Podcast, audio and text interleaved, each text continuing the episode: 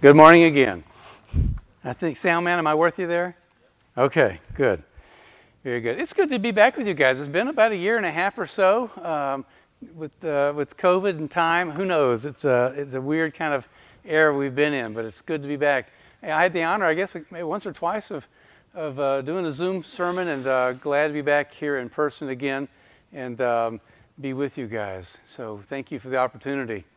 When we uh, come in, the closer we drive into Cleveland, the more people, when they, I don't think you mentioned about we live near Pittsburgh, and I appreciate that because when I bring that up, there's a great gulf set between me and you at that point, right? Uh, the closer we serve when we go to a church in Cleveland, I go, don't mention it, don't, don't send. They go, and he and his wife live near Pittsburgh. Now, the last couple of years, there's been some serious gloating happening in that Cleveland area towards the Pittsburgh, right? You know, they got lucky that one fourth, first quarter. 20, what's 21 points in a few minutes? What's the big deal about that? Okay, Cleveland kicked the uh, Steelers up and down the field. Uh, I bring that up to say that uh, they remind me I ain't from around there.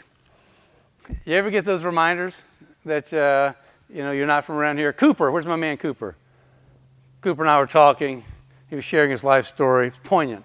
Gripped my heart. I'm going to write the book later we didn't, we didn't really get that much time to talk. So I'll fill in the blanks later and you let me know what you think.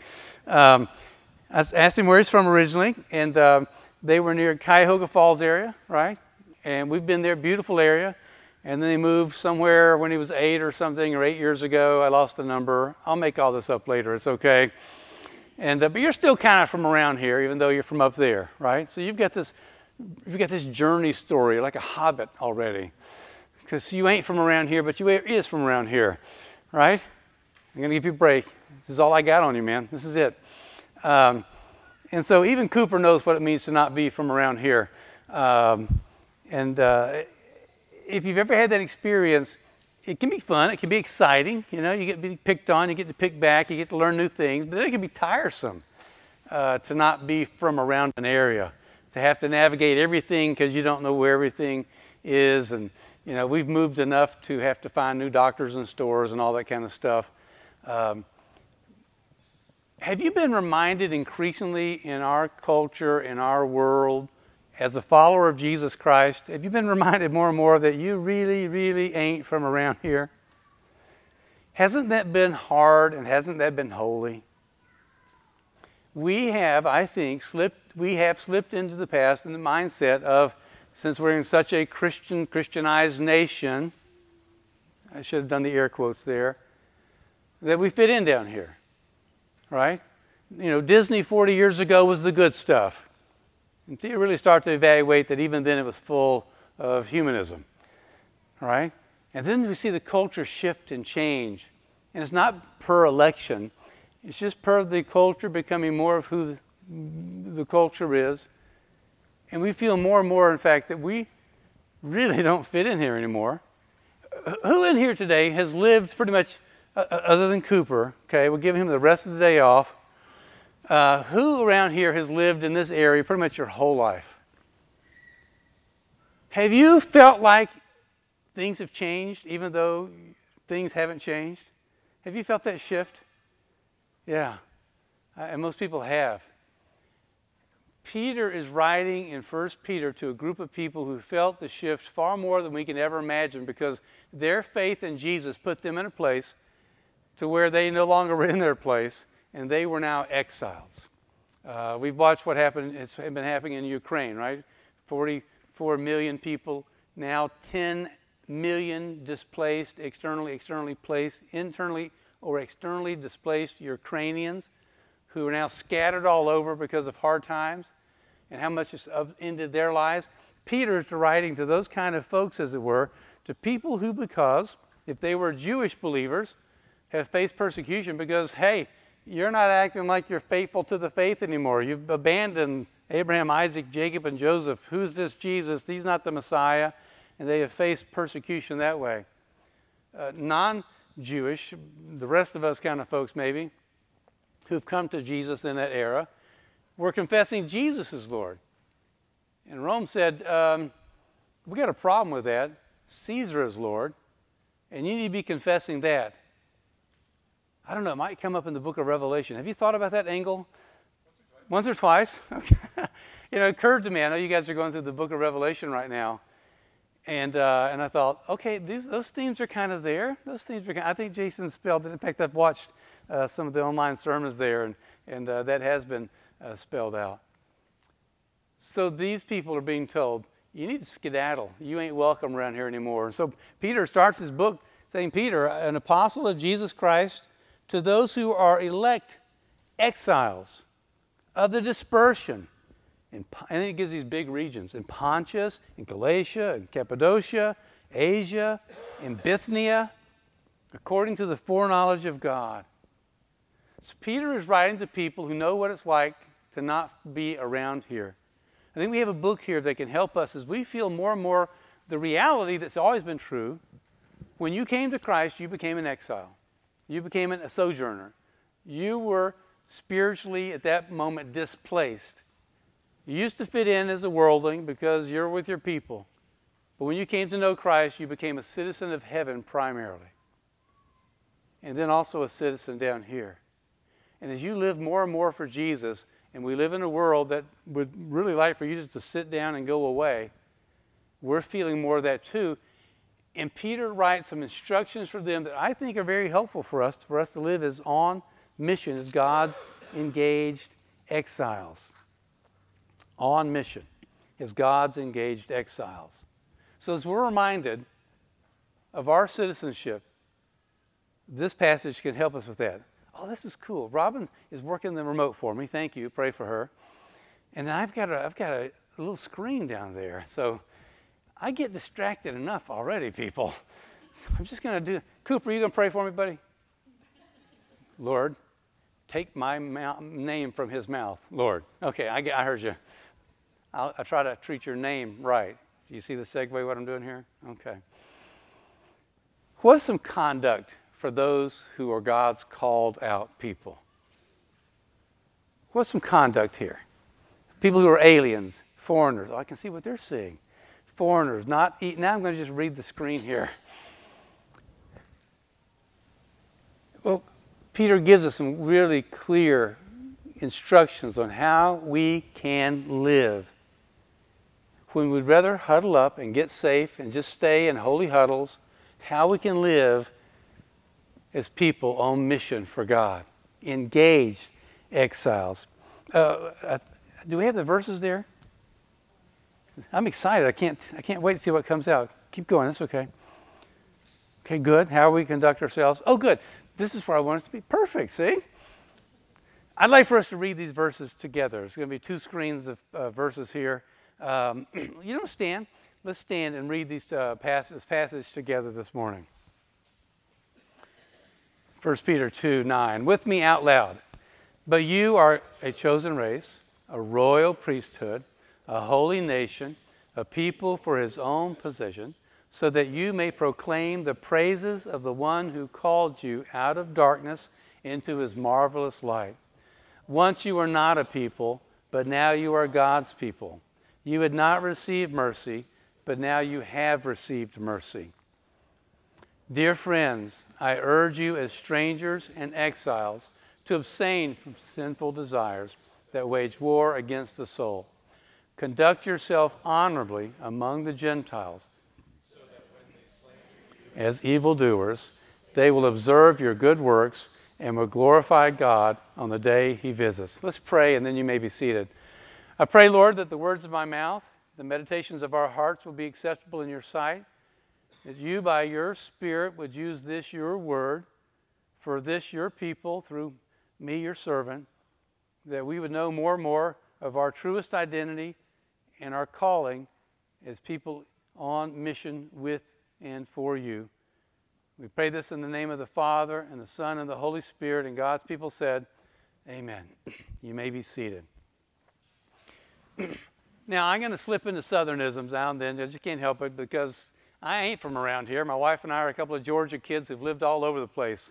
We realized that when we moved to Brooklyn that we really weren't from Brooklyn. When your youth group enjoys correcting you in a regular fashion, you realize the biggest entertainment that they get is just mocking how you talk. I've recovered. I'm not that much bitter anymore, but we ain't from around here. When I was a kid, when you got called out, it wasn't a good thing. This passage talking about getting called out like a good thing. The principal used to call me out. He loved spending time with me. It was, a, it was a, regularly he would interrupt my education for me to leave the classroom to come to the office to discuss my behavior. I get called out. So when I tell you this morning that God's got uh, conduct for the called out, if you hear the words called out a negative way, I got some good news for you. This is a good calling out. This is God calling out to us when we were dead in our trespasses and sin and calling us into the glorious light to the hope of the gospel found in Jesus Christ.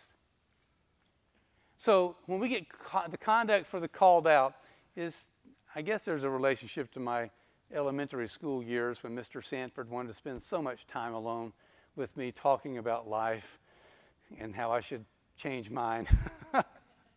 I guess there's a correlation because God's called us out of darkness to be part of his kingdom of the saints in light. And now, as Peter tells us here, we are called to live a new kind of life. And he starts with telling us our identity. You've got a new identity. Everybody around us seems to have a new identity, right? You can, you can identify as anything these days. I've got some bitter Cleveland friends who still identify as Indian fans and not Guardian fans. Can I get an oh me? I don't want to hear it. All right. Some of us identify as uh, st- uh, uh, Steeler fans. Uh, your, your man over here, Jason, still identifies. No? Pirates. Pirates. Oh, just the Pirates. Wow. Bills. Bills. Oh, that's right. You didn't pick up a baseball team when you were there. Too far away from the Yankees. Had to hate, hate the Mets. Pittsburgh was the closest. Pittsburgh was the closest. That's a prayer request, my friends. That's, that's a prayer request. So you can identify as whatever you want to in our culture. Here's some good news. If you're looking, you're going, hey, how, what should I identify myself? It's settled for you. If you've come to know Jesus by the grace of God, because of what God, Jesus did on the cross for you, his death, his burial, his resurrection, offering salvation, God says, I've got this identity for you. And he, it's almost like with his new Israel. However, you would define this, all this language that used to be heaped up only on the picked chosen people of God is now laid on all of those who've called on Christ for salvation. You, a chosen race. I was thinking about actually on the way over here this morning. When you're displaced, you're not sure who you are anymore. Am I still from where I used to be? Am I now where I now live? When you get displaced as an exile, kicked out, your identity is all torn up. Wow, how kind of God to say to these people who are scattered, having to remake life. He says, It's okay. That's all temporal. What's eternal is you're my chosen race. You're my royal priesthood. Not just a priest. That's, that's lofty enough language. Royalty. You're talking about mixing together some powerful stuff that God says is our identity a holy nation. We all understand the word nation here is not talking about uh, America, it's not talking about North America, it's not whatever country you might be from. This is not a current geopolitical thing, this is an eternal thing. A holy nation. We're, we're a people for God's own possession. No matter what you see when you look in the mirror, no matter what you feel when you look into the Word and and, and you're reminded of your shame and failings, as Jason mentioned about even just the thought of the commandment of treating God's name and attributes with reverence, and the, how that reminds us how we all sin and fall short of the glory of God. He says, I know, but you're mine. I chose you. You're royal priesthood. You represent, you're my nation. You're my people for my possession. We've been called to Himself. We've been called out of, called to, so that we can call back into the darkness. And we call back into the darkness not how people should vote necessarily, first and foremost at all, not how they should pick the Steelers over the Browns, over the Bills. The main thing, the primary eternal thing we get to call back into darkness is of the excellent greatnesses of God. Say, wow, that sounds lofty. It is. But let me just ask you this. Do you know this about God that He's good? Can I get an amen? Do you know this? God is good? How about all the time? God is good. And all the time. That's part of His excellent greatness. So, part of when you're walking through life and something comes up and say, Man, you sure were lucky, you say, Man, I tell you what, God has just been so good to me. So you call back into the darkness of the goodness of God. Do you know God is great? God is great. God is great. God is good. you prayed that over a meal or two, maybe. God is great. He's powerful and majestic. And we get opportunities to tell people about the greatness of God. And they see it in the heavens, even if they want to suppress that truth. They know that there's a, an eternal being who's got great power, and we can remind them of that. God is good, He's great, He's holy, separate, He's distinct, He's unlike us. We don't get to make Him in our image. He's somehow made us in His image, and yet He's so distinct from us. And He's merciful. If you forget that He's merciful, remember what you used to be, and that He still called you out to spend time with you, not in the office to remind you of your failings, but to remind you He's giving you a hall pass. You're good. It's covered. It's taken care of. You're His. Go back to the class and be His ambassador. He's merciful. Someone says, Oh, I can go to church, the church would fall down. Oh, I could never talk to God, He wouldn't hear me. You go, Man, I hear you. on the one hand, you're right. On the other hand, He wants to hear from just the likes of us. He's gracious. Isn't He gracious? Now, I think you sing enough hymns, there's probably enough old heads in here who know this song. Do you remember the hymn that says, Praise him, praise him, tell of his excellent greatness? Thank you for the three of us who played Sing Along with Carrie. Do you hear that? tell of his excellent greatness. God wants you to tell people of his excellent greatness. Don't get stuck on those two big words. Just tell people about Jesus. Tell them about a good and kind and merciful, gracious, holy, distinct, patient, reverent, all those things. You say, I don't know much. You know enough. You know enough. Share that. Find ways to tell, to call back into the darkness. Because that's your new identity. You're God's chosen people on mission to tell people of the excellencies of God. And then Peter tells us here, know your place. Now I heard that as a kid too. That might I don't know if that's a southern phrase. Hey son, you need to know your place. And evidently it wasn't in some of the places I thought it was supposed to be. I was actually a pretty decent kid, but it makes for a good story. and since my siblings aren't around to ask, it's my spin. Know your place or lack thereof. I think the church needs to have a corporate time of confession and grieving. The reality is that we don't fit in around here, and we need to confess the sin of thinking that we did to begin with that made us get so uncomfortable, so that when things showed how they really were in the world and we felt like we didn't fit in, we felt like something changed. It really didn't change. When you came to Christ, as I said, you were already a citizen of heaven. And the more you learn about Jesus, the more you realize, I don't belong down here anymore. I've been left here on mission.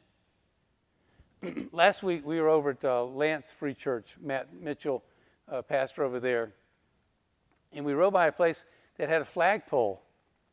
and if I remember the order of the flagpole,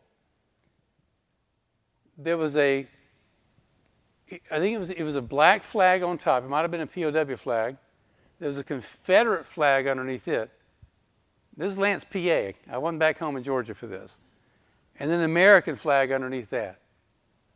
This man had made a very deliberate statement about his allegiances and, and, and, and, and kind of things. He's publicly in his front yard. In fact, he was there when he drove by. He may have seen me staring like, you know, I'd love, if I had time, I'd love to stop and say, hey, tell me about what your statement is you're clearly making here in rearranging the flagpole. that the American flag is now on the bottom. It's interesting because for years I've told people that when we come to Christ, we, re- we rearrange the flagpole of our heart.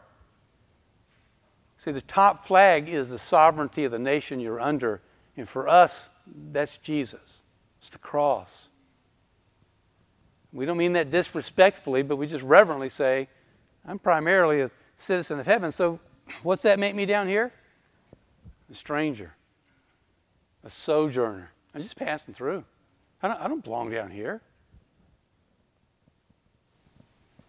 And I think for a number of, number of us who go, why do I not feel at home anymore? It's because you're getting a biblical taste of the spiritual reality that's always been there. And so I don't mean this in any teasing way, and I don't mean it in over dramatic way, but if you need to kind of under, embrace that reality and grieve your real place or lack thereof, do so, because that'll position you better to know why you don't fit in down here, but have still been left here to proclaim the excellencies of God to those still in darkness. And when you feel like, some of you, for that's your family, you've come to know Jesus and you set aside a lot. I mean, God, by His grace, delivered you from just a lot of junk. And they're kind of happy that you're not the boozer or womanizer or nasty person you used to be. But in a sense, they kind of wish you'd keep that Jesus stuff to yourself, right? There's these conflicting messages. They're not just simply delighted that God's got you on a better path and redeemed you, that you've had an obvious change in your life. They're happy for you, and now shut up about it. And you don't even feel at home in your family when you live for Jesus or your community or your neighborhood. Some of you at work know what it means, know what it means to almost have to be go to talk to human relations because they know your convictions about certain things, and they are convinced you're a hateful, bigoted, intolerant, mean person. They've not seen that behavior out of you, but they connected the dots for you. Oh, you're one of them? Well, you must believe this, and therefore, ergo, you hate these people. There are people who literally do not get promotions, raises, tenure, jobs, interviews because they find out you love Jesus.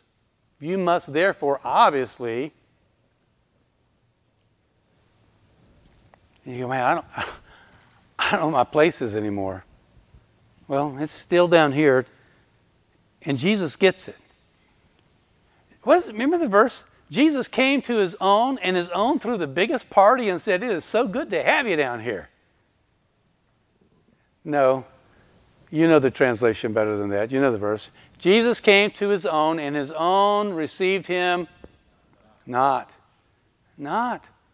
The Creator came to the very ones and things he created, and they said, No, thank you. You really don't belong down here. You're not welcome. And didn't Jesus say if they treated the master this way, how do you think they're going to treat his servants? And if they treated the teacher this way, how do you think they're going to te- treat his students? So you ain't from around here. Know your place or lack thereof, and know that Jesus can relate. So when you feel that pain of rejection, you can talk to Jesus and he gets it.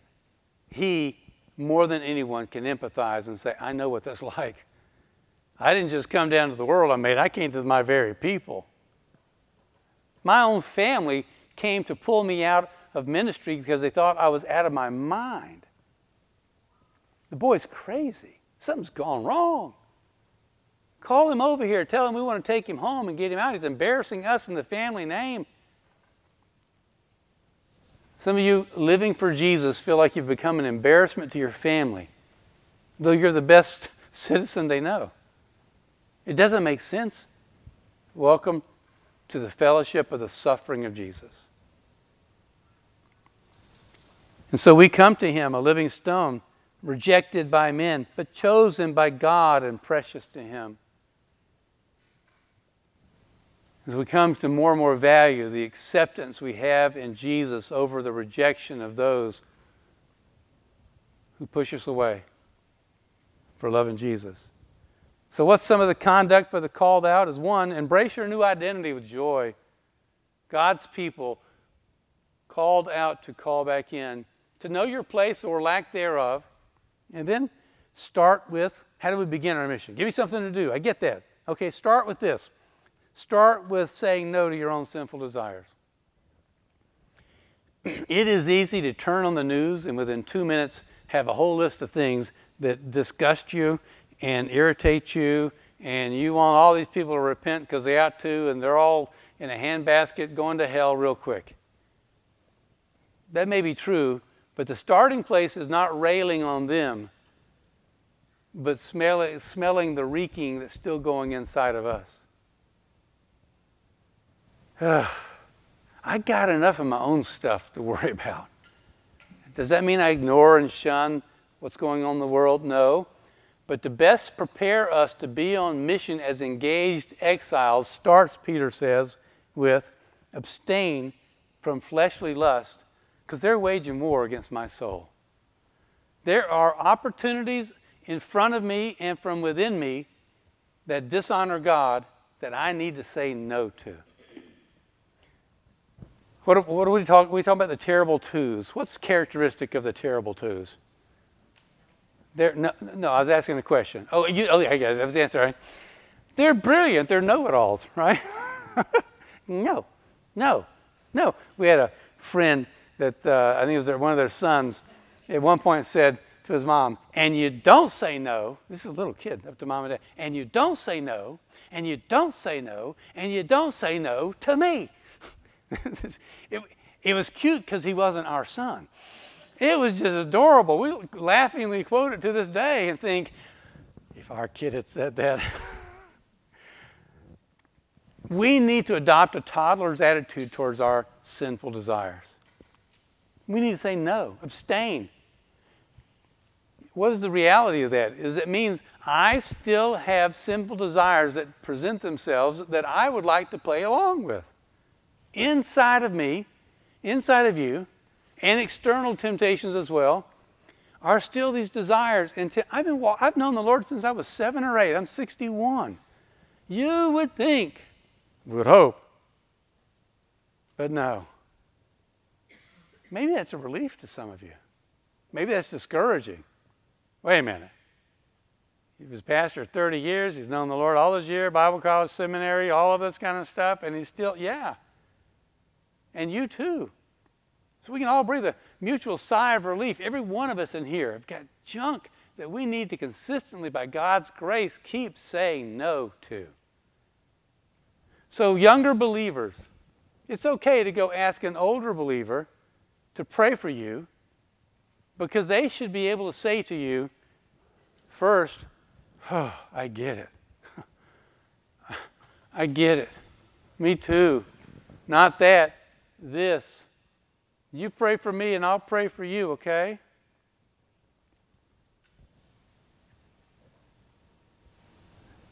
Say no to sinful, abstain, abstain. They wage war. Keep away from fleshly desires that battle against the soul. Uh, battle is not a passive word. This is on guard. This is aware. This is at any moment. Have you ever been stunned how fast your mind can take something pure and just make it rotten? Am I the only one here? I'm not, okay, all right. So I didn't think so. Just me and you, the only ones fessing up at this point. I got you. Your pastors are rotten guys, what I'm hearing. and the DS, he's worse. Isn't it amazing how we can, our, and by God's grace, He enables us there's not a temptation that's overtaken you, but such as is common to all of us. But God is faithful. Because with any temptation, He's going to enable us with His grace, by His power, to resist that temptation. That we can bear up underneath the burden and fight in the weight of that. So, for you and I to be back engaged, exiles, on mission as God's called out, it starts first with battling not the culture, but with Carrie. Okay, hold on. You're supposed to personalize that you, okay? Not you battling Carrie, all right? You tracking with me there, Coop? Where's Coop? I thought you thought you were catching slack over there, right? Say no to sinful desires. And we can do that by God's grace. Do that in the community of believers through the Word. Another reason it's important to be together with God's people. If there is a time where we enjoy an oasis of rest, it's with when we gather with God's people, because it's a unique setting, isn't it? And we can relax with each other in a different way. And we can be rebolstered to go back out on mission. And then Peter says, Here's what I want you to do next go out and live convincingly Christian. Be, live such good, good lives among the pagans. Live such good lives among the pagans. Outlive them. And here's the really cool thing when you live as much as you can like Jesus out among the world, they will, they will, they'll lie about you. this verse has so much honesty about it, as if the other ones don't, but it says here, live such good lives among the pagans, so when they speak evil against you, what? That didn't, you would think that they go, wow, we've been watching your life. We want to commend you. You deserve the raise. Here's the corner office. We entrust you with the company budget, the trucks, the keys, everything. Now that happens.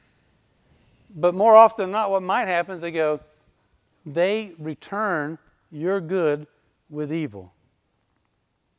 Keep your conduct among the Gentiles honorable, so that when they speak against you as evildoers. So you came this morning, you wanted to claim a promise from God. Here's a promise from God Lord, I'm claiming it that this week someone will speak evil against me for doing good. Can I get an amen? Can I get an oh me? What did Jesus say? In this world you'll have tribulation, but be of good cheer. I've overcome the world. God's world prepares us, God's word prepares us with reality so we can live faithfully in the world. So, those of you who at work have lived for Jesus and felt shunned, if you're living for Jesus at school, it'll get you rewarded with lonely Friday nights, possibly. It just will. There's going to be some really good parties you'll hear about on Monday that they knew not to invite you because you're a wet blanket. Because they're doing stuff that doesn't honor Jesus, and the last thing they want is someone there who's going to remind them, just by their very presence, about the love of Jesus. And it doesn't stop in high school, does it? You're going to get excluded. You're going to get lied about. You're going to be, they're going to slander you as an evildoer. I have a moral obligation, self imposed, to quote It's a Wonderful Life in every sermon. I want to fulfill that duty right now. If you've not watched that movie, I'm not sure how we can even talk anymore. So you just repent and go watch that movie. You watch that movie? Okay, all right. We got to talk about what that, yes, that hesitation. I don't, okay, you didn't like it. That's what that meant. It's a great movie. We were in Indiana, Pennsylvania a couple of weeks ago. That's where Jimmy Stewart's from. I just I wanted to cry in the middle of my sermon thinking I'm close to where he's from, but that's beside the story. Back to the other diversion we're on here, which is It's a Wonderful Life. Remember how he goes to the bar and he finally prays and he gets, he gets punched in the face? Yeah, that's what I get for praying. Now, he'd acted like a jerk on the phone to the teacher's wife earlier and deserved it, right? But some of you have felt the punch and saying, That's what I get for living for Jesus. And Jesus reaches to you with nail pierced hands and says, Yeah, I get it. I did it completely right, and they killed me. So, if you're going to live on mission for Jesus, no, you don't belong down here. Remember your identity. Deal with your junk inside, but just keep living convincingly Christian. Because someday they will glorify God. Some of you have had this. At work, they exclude you. Oh, you're a preacher man. Some of you heard that, right? Especially if you came to know Jesus and you started changing. Oh, don't become one of those holy rollers. Oh, you're one of them. But then they get bad news from home, and they get along, they find you by yourself, and they go, Hey, you pray, right? I just want to ask you to pray for my, my mom, my family, my kid, my. Many of you have had that happen. They go from scorning you, teasing you, kind of respecting you. Yeah, he's a good guy. Oh, good grief. But then they hit a crisis and they know there's a solid person. They come to you. And at that moment, our flesh can say, Are you kidding me? The way you've treated me, now you're asking me to talk to God. You've mocked me because of God. And maybe I'm just that big of a sinner. But our flesh we need to be reminded Jesus on the cross, two criminals, both started the day blaspheming. One, by God's grace, repented, and Jesus said, I'm telling you the truth. Me and you together today are going to start off eternity together in the very presence of God. So you're going to have people who start off their desire relationship with you mocking and abusing you. And then they turn to you, and by God's grace, you get to minister to them. Outlive your detractors with an honorable life.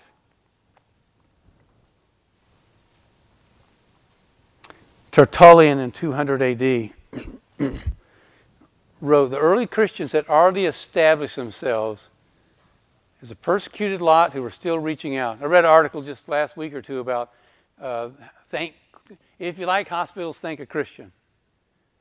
In early, early uh, pandemics, in diseases almost led to hospitals because Christians, in unorganized and organized ways, would stay behind in plagues or go into cities where there were plagues and serve people and risking and dying to go serve people in a plague. And they had so many people, orphans and, and others, that they needed to organize cares, places to show Christian hospitality you ever notice that word hospital has the word hospitality in it? Of a love of a stranger. And that, because it was a crisis in the culture, and Christians, when people were fleeing out, Christians flooded in and took care of the dying and the orphans and the abandoned babies because they'd rather not have it. It was a girl or it's an extra one, or we just didn't want this kid. We can't raise it. Let's leave it here and hope it dies. And Christians say, oh no, we'll take that kid, thank you. The early reputation of Christians, though they were slandered about, they were called uh, incestuous because they said, I love you, my brother and sister. They called everybody their brothers and sister, and people say, ah, you guys are a bunch of incestuous people. They were accused of cannibalism because they talk about eating the bread, the body of Jesus. People will take anything they can lie about you, but they also know that Christians, when they're living like Jesus, are the best people around them. Tertullian said, It's our care of the helpless, our practice of loving kindness that brands us in the eyes of many of our opponents. By the way, we've branded ourselves in the eye of our opponents by opponents the last few years by being enraged exiles. And how's that worked for us? I'm calling on us to abandon being enraged, exiles to be engaged, exiles, and Tertullian says, We've branded ourselves because of our kindness, help, help care of the helpless. Only look, they say, look how they love one another. Uh, your neighbors see this about you and know this about you. How cool is it that your neighbors know that your house is a safe place for their kids and that you have a ministry in that neighborhood unlike others? Maybe it's because you're home, maybe it's because you welcome your home. And they know your house is a safe place with standards. If their kid has a need, how wonderful is that? I mean, as a parent, who doesn't want to have a good neighbor who's loving on their kids with them? What a blessing that is. Be convincingly Christians. They quit hearing us a long time ago. Did we quit speaking? No, we keep speaking. We keep telling them about Jesus. But when they kind of let you know, okay, okay, I get it, you go, okay, plan B, which is still part of plan A, not just say it, live it. Live it. Live convincingly Christian so they will someday glorify God. There, I am convinced, will be people who, when they face the judgment of God, they will be held accountable, not just because they know there's a God, because He's a great creator God, because he's an, obviously there's an eternal being with phenomenal power, Romans 1 tells us. But they will have seen Jesus lived out in your life. And they're going to stand before God, and, and God can hold them even, more accountable because they heard, they saw. Because every knee will bow, every tongue will confess. But there'll also be others who will have already bent the knee and confessed with the mouth because they, they heard you talk about Jesus. They saw you live for Jesus. They were curious. God worked in their hearts. And someday they were called out of darkness into His marvelous light alongside of you to call back into the darkness of His excellent greatnesses.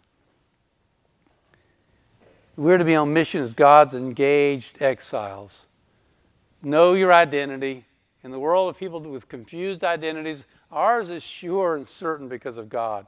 And since He gave us this identity, it doesn't change. It's not based on what we did. Know your place or lack thereof, and know that Jesus understands what it's like to have no place. Deal with your junk by His grace, and then live convincingly Christian. Let's read together this uh, uh Matthew 5 16 uh, a couple of times out loud, and then we'll pray. Read it with me, please. Let your light shine before others, that they may see your good deeds and glorify your Father in heaven. Again, let your light shine before others, that they may see your good deeds and glorify your Father in heaven. Thank you, Lord Jesus, for this, your word, that you understand what it means to be, to not fit in. But you stayed on mission. You, you accomplished the work that was given you to do. And may we, by your grace, do the same. And it becomes, Lord, more tempting to withdraw into holy huddles. May we stay connected with your people in good and holy and encouraging ways so we can be edified to be on mission together. Sharing the good news of Jesus, living the good news of Jesus.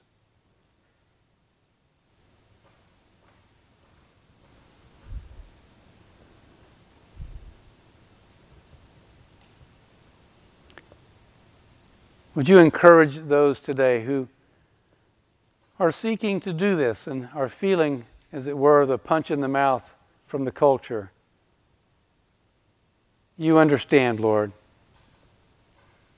Give rest to your weary believers so we could get and stay back in the field of service to your glory and to your honor. And we pray this in the name of Jesus, and all of God's people said, Amen. Amen.